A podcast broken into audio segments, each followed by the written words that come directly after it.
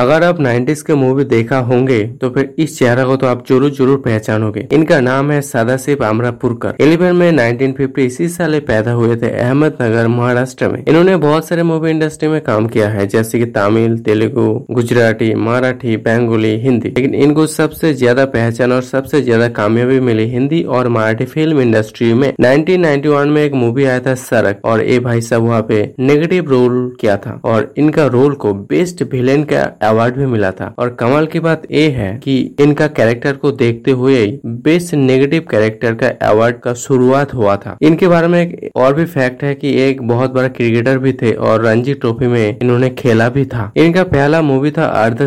जो 1973 में रिलीज हुआ था वहाँ पे इनको एक बहुत ही छोटा सा रोल मिला था इन्होंने अपना पूरी जिंदगी में 300 से ज्यादा मूवी किया है थर्ड नवम्बर टू